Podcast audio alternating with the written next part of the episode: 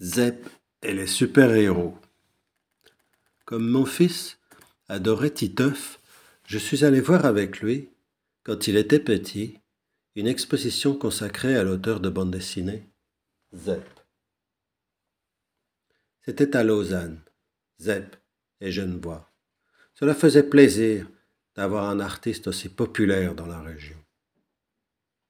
Durant cette exposition, j'ai lu une autobiographie illustrée contenant une remarque que les maîtres d'école de Zepp lui firent, à l'époque où il ne dessinait que des super-héros.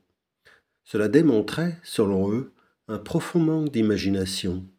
Or, on me l'avait fait aussi quand j'étais petit, car, fils d'architecte, que je voyais dessiner sur des planches, planches, je dessinais beaucoup, et surtout des super-héros. On se souvient que Jack Kirby, chez Marvel, avait inventé une équipe de mutants qui faisaient le bien autour d'eux, et dont, et dont les pouvoirs étaient liés à l'âge atomique, les X-Men. Or les hommes ordinaires les craignaient, et donc les haïssaient, les parquaient, les rejetaient. Eh bien, on le croira si on voudra, mais en France, c'est exactement le sort qu'avaient les super-héros.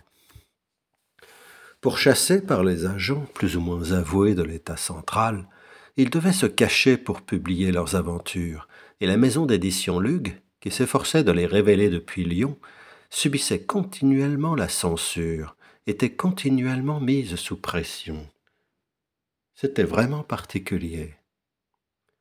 En France, on hait le mythologique, même quand il est dans la littérature populaire. Il y avait alors, notamment depuis la Libération, une chape d'agnosticisme matérialiste qui pesait lourdement sur les âmes.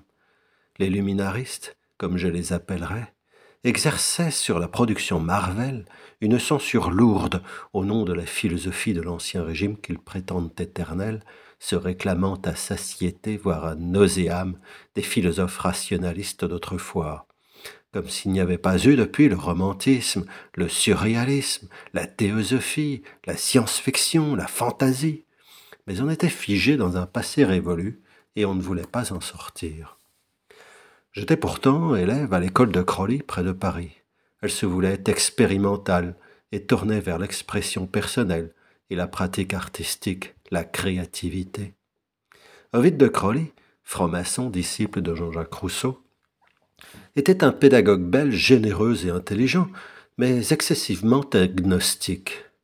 Son école était publique et sa doctrine, en matière d'art, était à peu de choses près la même que celle des fonctionnaires ordinaires. On n'y aimait pas le merveilleux, surtout s'il avait une valeur spirituelle et était pris au sérieux.